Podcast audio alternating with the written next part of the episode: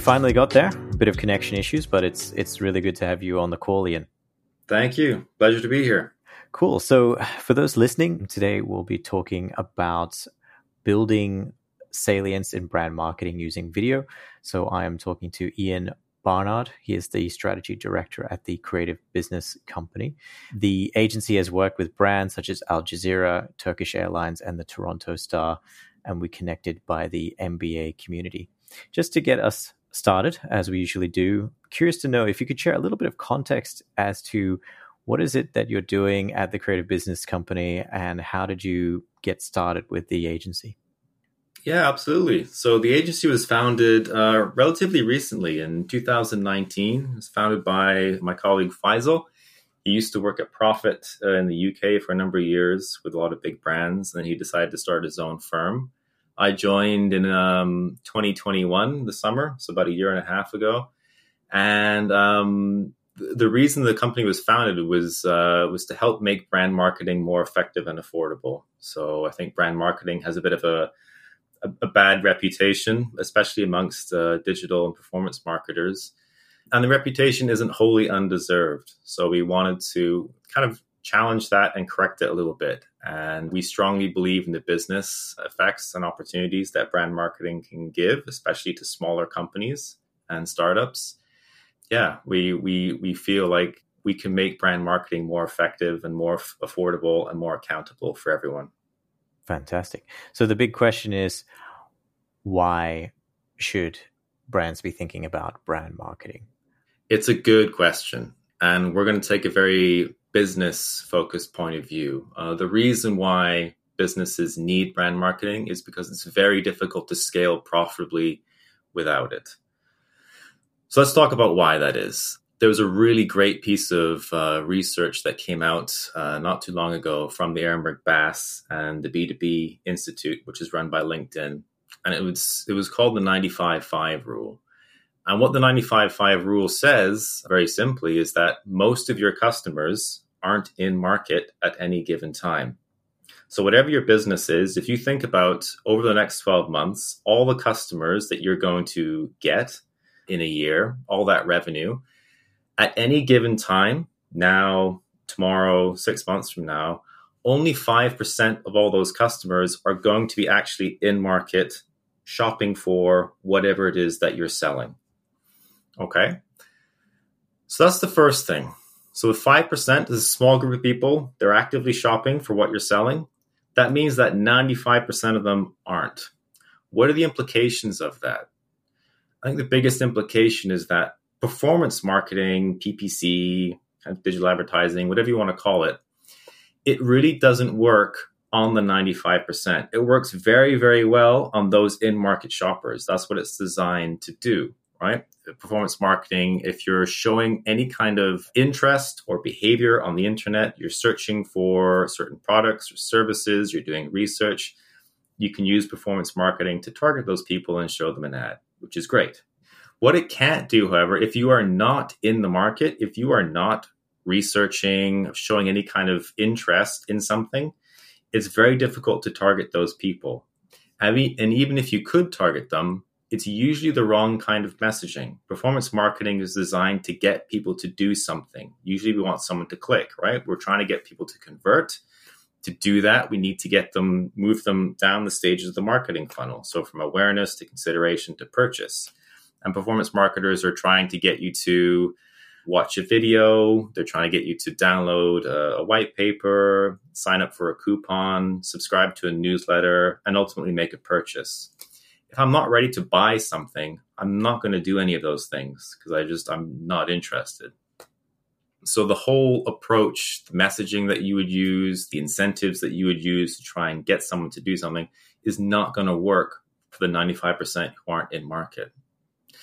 So that's why you need brand marketing, because brand marketing is really designed to speak to people who aren't necessarily ready to buy something today, but might be ready to buy something tomorrow, six months from now, a year from now, and so on. So that's why you need it. The other, I guess, two main reasons why brand marketing is a good idea for most companies is that it does two really important things The First thing it does is that it lowers your cost of acquisition, your CAC, and it also decreases price sensitivity. So around price sensitivity, there's a lot of marketing science research that's come out over at least 50 years that says the more well known your brand is, the more familiar people are with your brand, the less price sensitive they are. They're willing to pay more for what you're selling just because they know who you are and they are familiar with you. The other thing is that it lowers your cost of acquisition because you stop competing at the point of purchase. So performance marketing works, like we said just now, when someone declares an interest. If I go on Google and I say, um, I need to find uh, vitamins, vitamins for general health. It's great if I'm selling vitamins because I know that there's someone's looking for that and I can target them. So can everyone else. So can all my competitors. So the fact that you can only go after someone when they declare an interest means that competition for that customer is at its highest that it can be. You're all bidding to go after the same keywords, searches, and customers. So if you can get ahead of the game, if you can use brand marketing to get out before I'm in the market necessarily, it's going to be a lot cheaper. My cost per impression is going to be much lower. And I get the chance to lodge in someone's mind, right? So I might not be ready to buy vitamins today, but if I'm already aware that this brand exists, I know they sell vitamins. When I am ready to start purchasing something, I'm probably likely to go to, to them first before I do searching for, for other competitors. So, what you like, I guess to sum all that up, what you're really doing with brand marketing is that you're building a pipeline of future demand. So, instead of going after the people who are in market, we still want to do that and need to do that to be profitable but we're also kind of sowing the seeds of future demand and future customers to kind of lower my cost of acquisition and make sure that we always have new people kind of coming into my funnel. So, a few things to unpack there. I would imagine a couple of flags as to when you may think it would make sense to invest in more brand specific marketing would be perhaps you see a slowdown in the in sales and that the pipeline's not getting built because you're not you know competing well against the competition as you're relatively unknown or you find people becoming more price sensitive. Does that sound right based on what you've explained?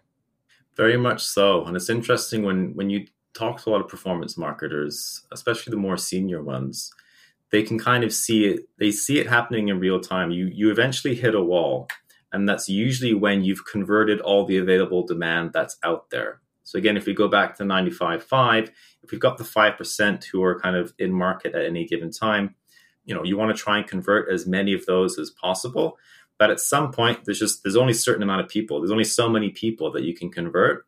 And what you'll see is that your cost of acquisition just starts to spike and it keeps going up and up and up and you don't get the same effects. You you'll spend more and more money on you know performance ads, on search, on PPC, and you get diminishing returns. And I think that's that's usually when performance marketers step back and think, look, I, I need to do something different here. We need to reach more people.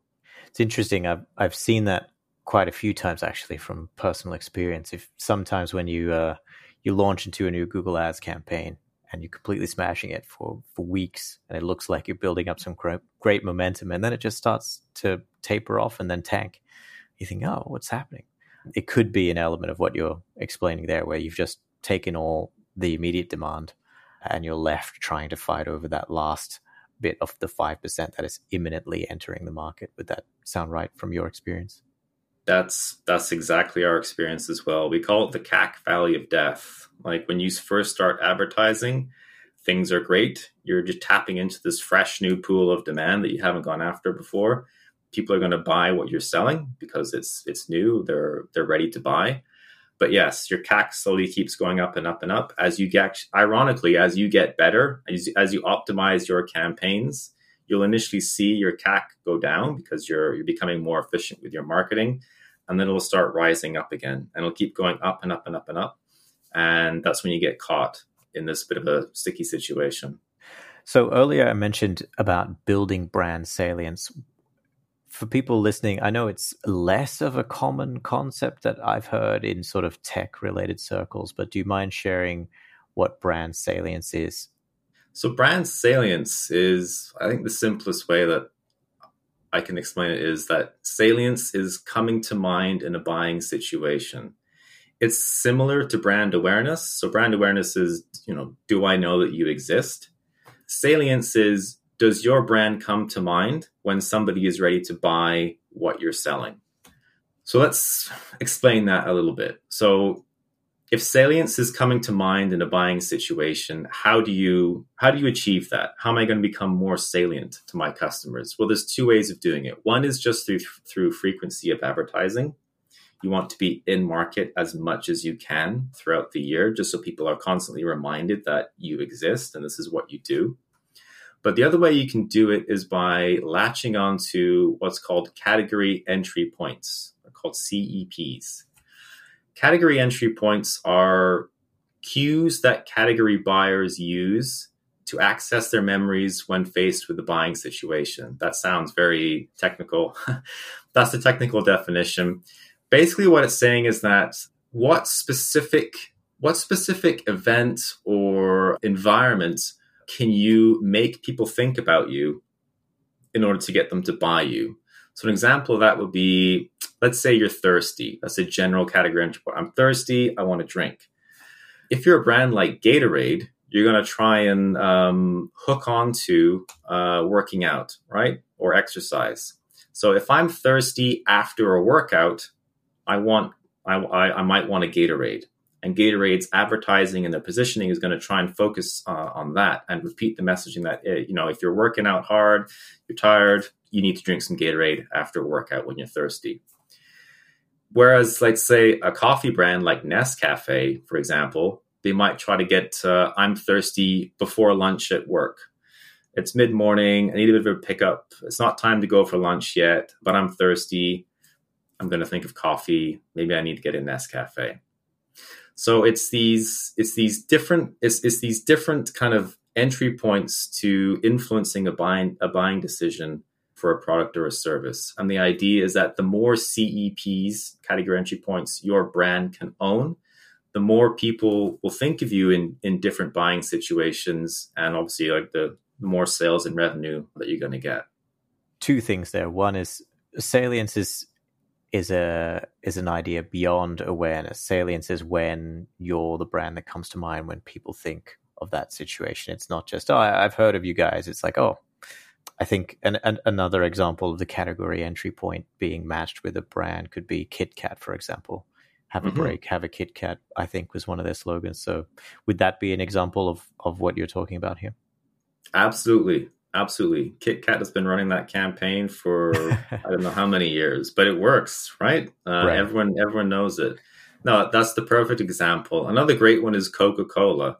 So you think of Coke, I mean it's a it's a fizzy, sweet, cold drink. Probably makes sense to to, to drink it, you know, when it's hot in the summertime. Coca-Cola have been running this campaign for at least 25, 30 years around the Christmas and the holidays campaign. The Santa Christmas is coming, is Coke.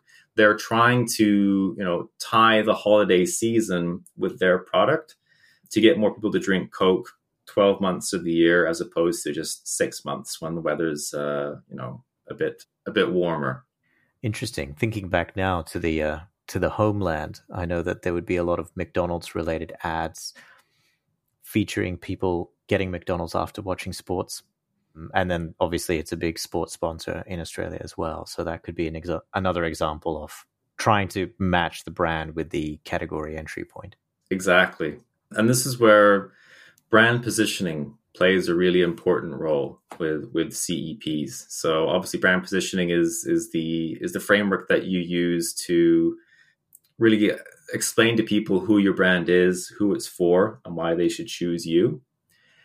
And a really good positioning will allow you to tap into as many different category entry points as possible. So, zooming back out to brand marketing overall with the desire to build this salience, you know, what are the different objectives people have here? So, we talked about a couple of different cues as to when this would be needed such as you know you notice an increase in price sensitivity or you notice a, a flat lining or, or diminishing returns on your performance you know, direct response style advertising. What would be some of the objectives that you would commonly see here? That's a really good question. I think the biggest thing to remember is that you can't use performance metrics for brand marketing and building salience and category entry points because people aren't ready to buy. So it's a mistake. I, I see a lot of performance marketers try and do this. They think, well, I'm going to use video views or we're going to track downloads. I'm, I'm going to try and like come up with higher, uh, with different proxy measurements that are similar to my like sales activated uh, performance campaigns. I'm going to use that for my brand building and salience. It doesn't work because people are not ready to buy. Trying to force them to look at a video or to download something or go to a page is, you know, very rarely is that is that going to be effective. So you need to use different goals and there's different KPIs and metrics when you're building brand. So what is the what are the overall objectives of brand marketing? It's to make more people aware that you exist. Is to make them more familiar with who you are and what you do. And it's make them more likely to go to you first when they're ready to buy. So you have to introduce who you are, explain what you do, and then do it in kind of a, a memorable way so that you come to mind, you know, maybe like three months down the road when someone thinks, yeah, like I, I think I'm ready to buy one of those things. So the brand metrics are generally more predictive than performance. Performance, is you're always looking after the fact. I did something, and I'm going to go back and check did people like it? Did people click on it? Did they interact with it and engage with it in some way? Brand metrics are more predictive. Um, you can use these before things go into the market to uh, gauge whether it's going to be a success or not. So, a couple ones that I like to use is percent audience reached. You should roughly know who your total addressable market is for for your brand. We know that salience is built through frequency and also by what you're saying to them. So just knowing how many people that you've reached in in your uh, addressable market is a really big thing to know. So percent audience reached, ad recall is another thing you can test. Facebook actually has it built right into its platform. There's other ways you can measure that as well.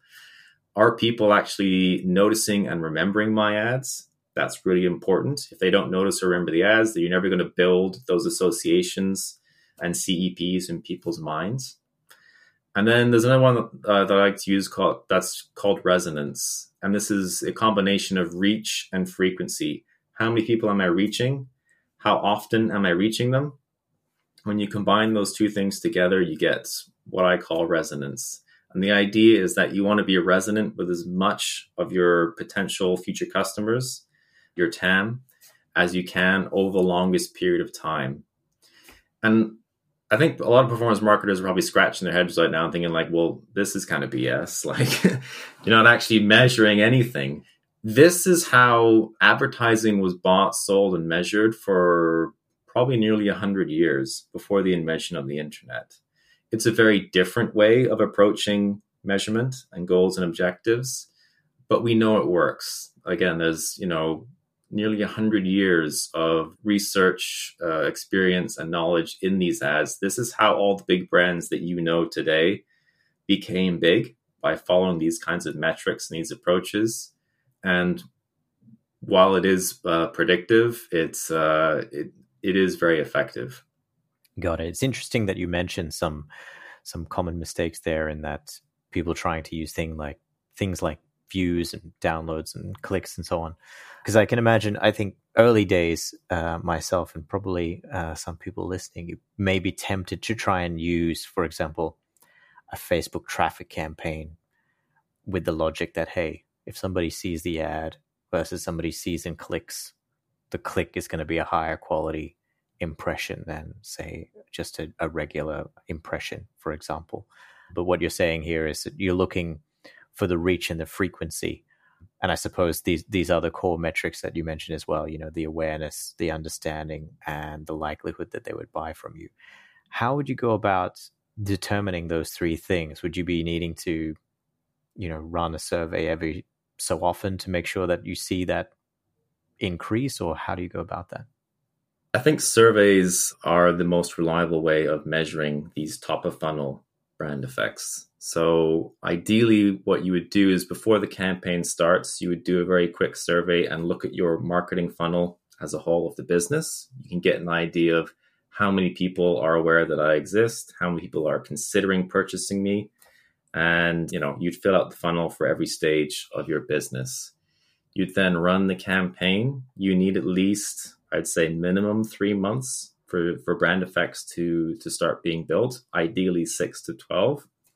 And after that time, if you've been tracking percent audience reached and the resonance and you've been hitting your goals, what you'll see is that when you run the brand tracker again after the campaign is over, there'll be a big increase in awareness, consideration, and ideally purchase as well. So I think uh, to answer the question, I would use marketing funnels. You can use very quick surveys to uh, measure before and after. It's the best way to to get a really accurate view of the impact of the brand marketing that you're doing. When it comes to building brand salience, what types of media are most effective for this? I think video is is the most effective because it lets you do well, it lets you tell a story. So video has an advantage over all the other media channels because you can get audio and visual at the same time. It's really it's it's hard to tell like what I'll call a story in like out of home in a poster on social media posts and so on one is because you don't have the, uh, the same attention. So video can hold people's attention for longer. You have at least 10, 15, 20 seconds to get some kind of message across. And that message is more engaging because we can work, we can have music, we can have characters, we can have people that tells a little bit of an entertaining story in it. There's again, there's a lot of marketing science research behind the use of characters and music we know that this this makes um, advertising more memorable. It sparks emotion, and it allows you to tie your advertising and your messaging to these different CEPs in your category, which will get people to recognize and think of your brand more often. So, if you think of a recent example, McDonald's has just released uh, a new campaign, which is directed by Edgar Wright, where they um, it actually doesn't show so so the ad is over a minute long. It doesn't show any McDonald's uh, restaurants. It doesn't show any of the McDonald's products. It's uh, people in an office who are basically fed up at work and all decided they want to go to McDonald's um, for the day. And it's great. It's a it's a perfect example of telling a little story which links to a category entry point. I'm bored at work. I want a break. Let's go to McDonald's with my friends and my, coworkers yeah, I, I, think that's a great example of of seeing this uh, in action. Unfortunately, by the time this particular episode comes out, it would probably have been slightly old news, but hopefully not too too old news. But yeah, I was very impressed by that particular ad. I have a feeling, you know, they must have had some kind of a um, focus group or interview done in the background where they realized that team members might be signaling to each other this motion, you know, with their eyebrows where they raise it that, you know, oh, let's get a cheeky McDonald's. Uh, they must have picked up on that from an interview somewhere uh, and really ran with it. I get that impression anyway. I agree. It was a very clever, very smart campaign to run.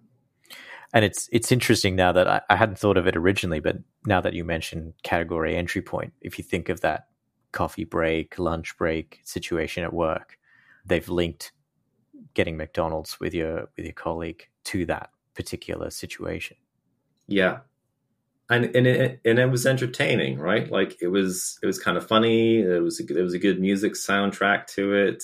You know, it it it was it was a success on a lot of different levels. Uh, I think the marketing team at McDonald's has really been smashing it for the past five, uh, ten years. They're they're just consistently putting out really good advertising. I admire them a lot. Yeah, fantastic, cool. So, in terms of putting together a campaign to improve salience using video. What is the general process to something like this?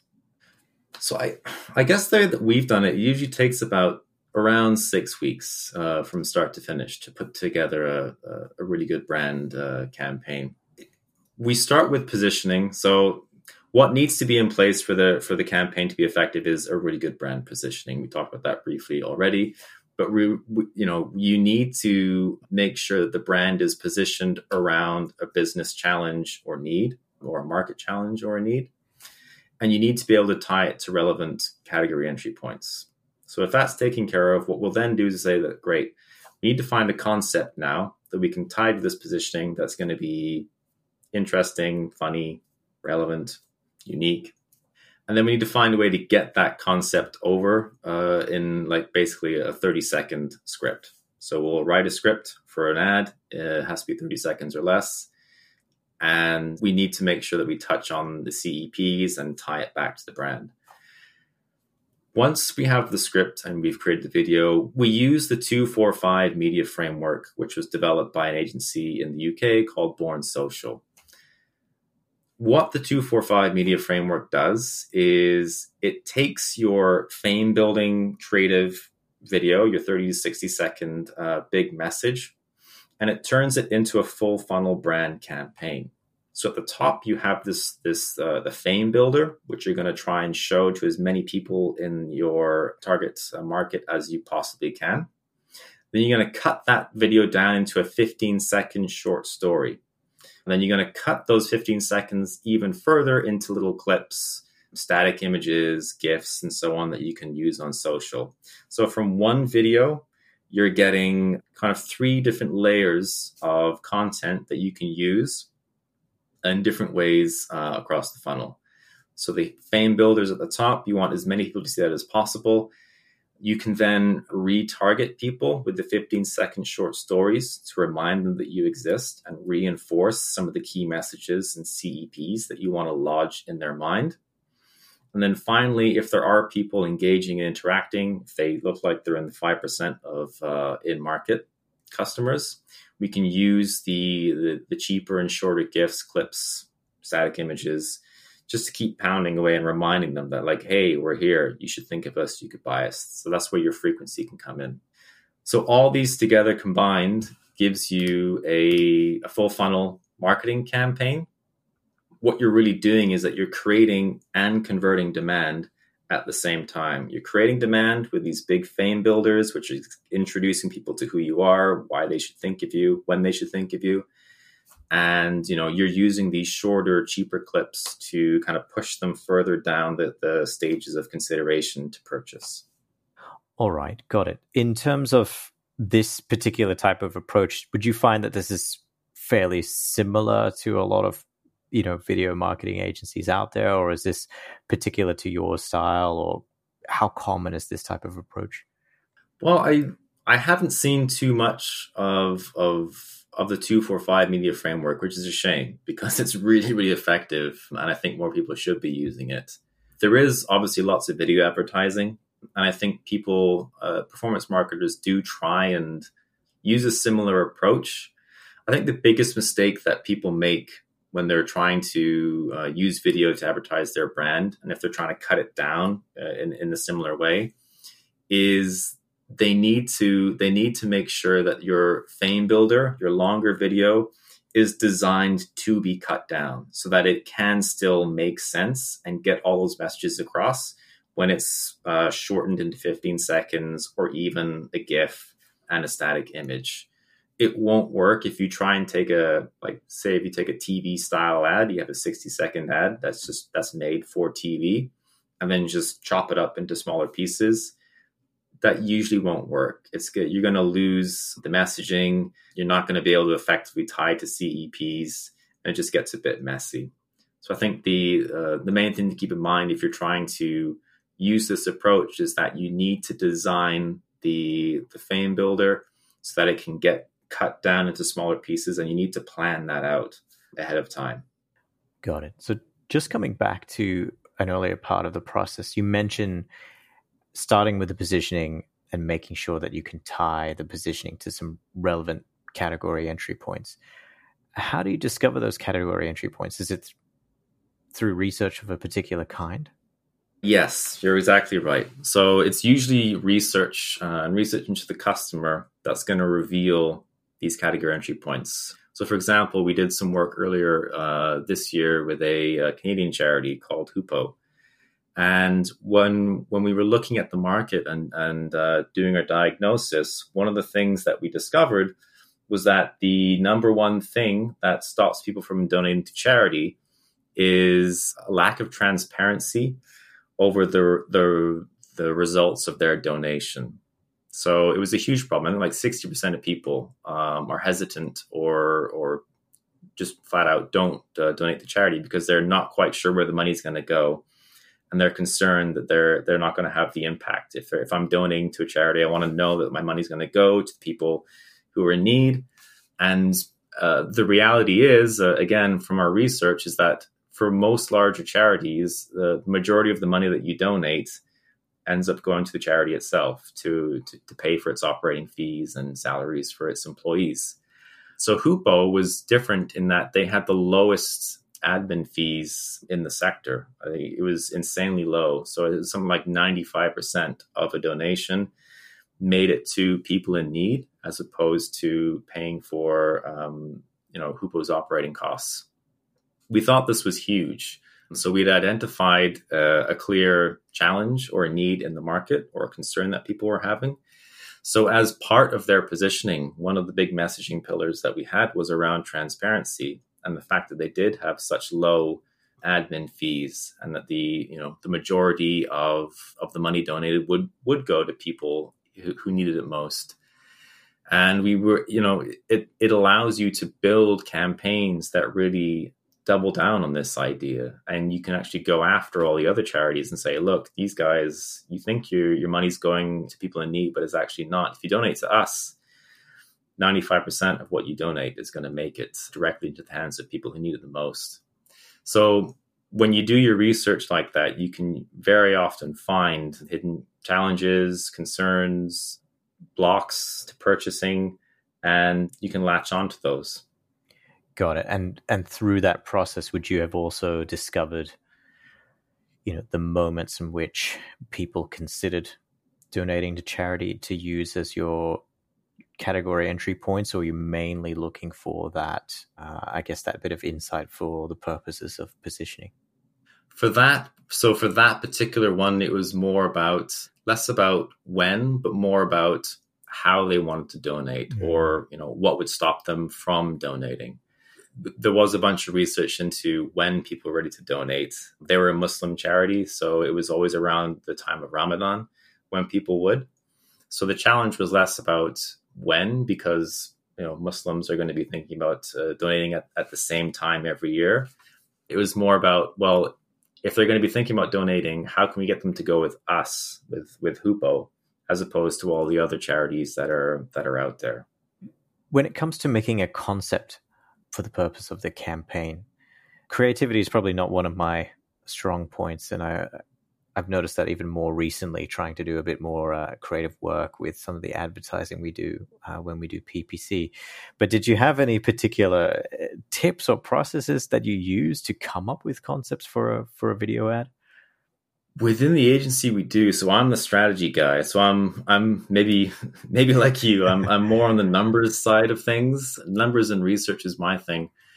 What I but I guess the common theme that I've seen, at least in our work, is that it always comes out of a consumer insight, which comes out of research. So I think really having a deep understanding of your of your customer, of the market, and the challenges that are in the market, usually you're able to uncover an insight uh, or something that the comp- that, that competitors aren't doing uh, as well as you, or where you have an unfair advantage, and you can latch on to that.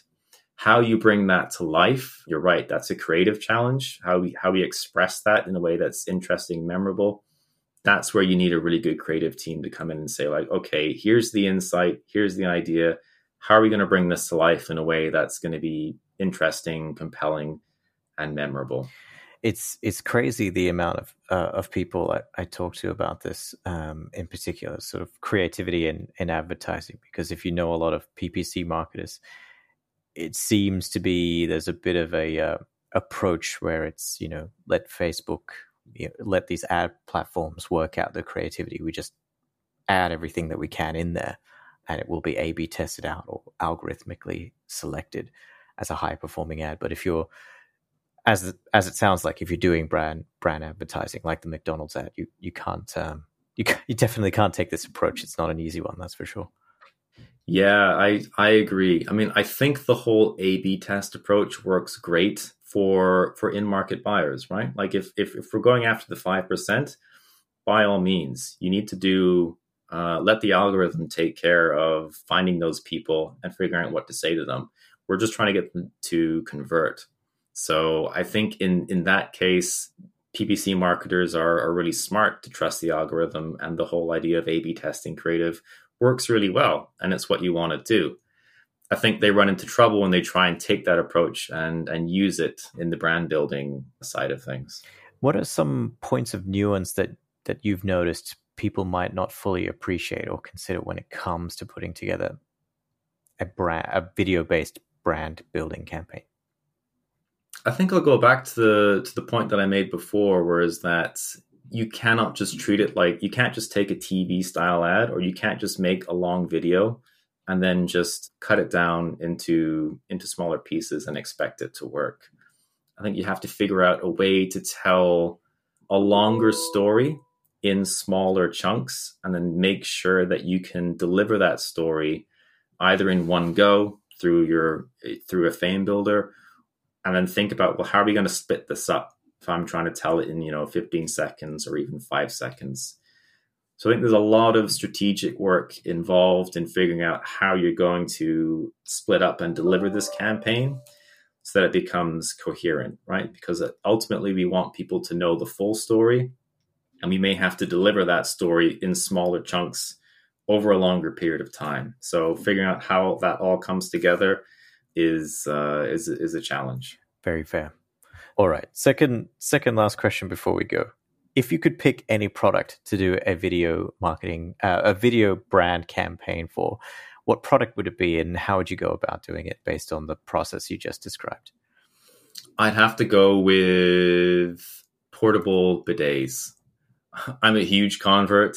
They're not really popular in North America. I know in many parts of the world, you know, most most households have them, but they just they've never caught on, and I don't know why. So I would love to do some promotion for for for a bidet brand in North America. So how would we do that? I think I think we'd have to overcome some of the perceptions that it's kind of weird uh, and not normal to have a bidet. So we need to come up with like a, a concept that would seem kind of friendly and not very threatening, but also get across like why you should use a bidet because it's just it's amazing and so much more cleaner and environmentally friendly than toilet paper. So we'd kind of, we'd come up with a campaign. I think the fame builder would have to be probably friendly and funny and cute. There was a brand a couple years ago that they, they made these little stools where you could like go to the bathroom easier. I think it was called like uh, the super pooper or something. But it was like it was all it was was like a little. It was it was a stool that you'd put at the base of your toilet so you could raise your legs, which was like a, a more natural position for going to the bathroom. It was hugely successful. They ran these uh, online ads that featured this like it was like I think it was a magician or something. He would come along and like wave a wand and everyone would suddenly have like better bowel movements. so it'd be something like that, something funny, something that could, you know, be shared and people would would want to like laugh at, but also getting the point across that you know all the benefits of of of having a, a portable day uh, bidet installed in your bathroom. So yeah, I would try and reach as many people as possible. Our TAM would be huge. You know, it'd be like all of Canada I'd cut that down into smaller little uh, clips. Anybody who watched the video, who clicked on it, they'd be retargeted with these shorter clips, which would have more clear calls to action to drive them to a website to consider to purchase uh, the product. Fantastic. So if if there are any uh, portable bidet companies listening, you do know where to go. Uh, Get in touch. I'll make you famous. That's it. Uh, it it does remind me there are a couple of products that you do notice over time that that should be popular, but they're not. One one that comes to mind is the. Um, I'm not sure if you tr- use them in Canada, but it's a digital door lock where instead of using a, a key, you would have a key card or you would enter a pin code at the door. And it, it's very convenient for apartment blocks, but it doesn't seem to be that common in some countries, which is unfortunate because they're they're great. Last question before we go: for people who want to learn more or connect with you, where should they go? check out our website, creativebusinesscompany.com. We have some free white papers on there that you can download if you're interested in learning more about anything that we've uh, talked about in this episode. There's a white paper called How to Grow a Big Brand on a Small Budget. And we have another one on positioning called How Challengers Can Position for Growth. And if you like the more nerdy marketing strategy topics like segmentation and marketing funnels, you can check out my website at ianbarnard.ca. Fantastic. Excellent. Thank you so much, Ian, and uh, really appreciate it. Thank you very much.